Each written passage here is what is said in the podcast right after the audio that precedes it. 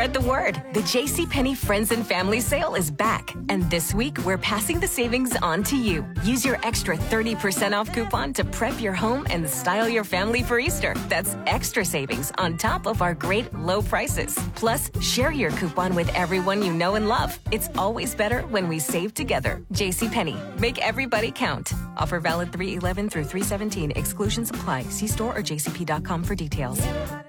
Well, at Multnomah County Animal Services, they have an overcrowding problem and they need to recruit more foster families, we're told, for a growing list of dogs there.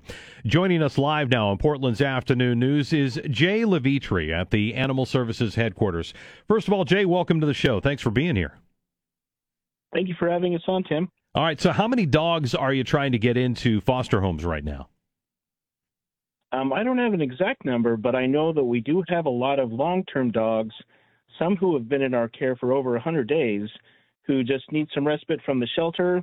And uh, fostering can also help us learn more about the dogs to help place them in the right homes. Yeah, and I understand too that it's kind of stressful uh, in the shelter, especially if it's overcrowded. So getting these dogs out, it, at least what I'm told, is good for their uh, mental health.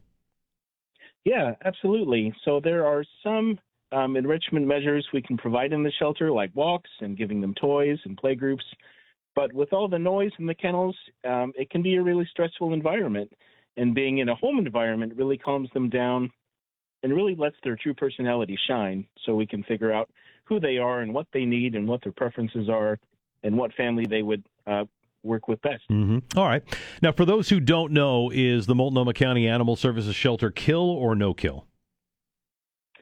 Uh, Multnomah County Animal Services doesn't uh, use those terms, but we do uh, have a live release rate of over 90% for dogs in our care. Okay. All right, fair enough. So now, are these dogs getting close to the end of the line, so to speak?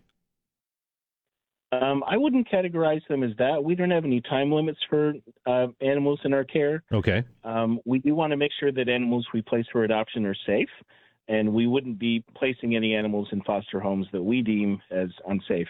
Okay. All right. Well, that's good news. All right. We're talking to Jay Levitri with Multnomah County Animal Services. Jay, how does uh, a family become a foster family? What's the process?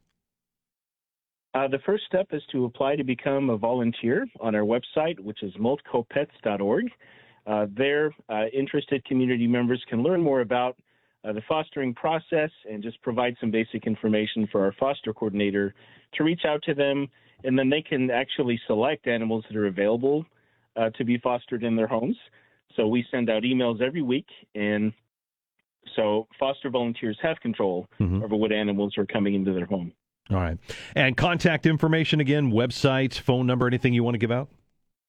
Yeah, they can learn more at multcopets.org or by calling 503 988 7387. Great. All right, Jay Levitri with Multnomah County Animal Services here on Portland's Afternoon News. Jay, thanks very much. Appreciate your time today. Yeah, thank you so much, and thank you to the community.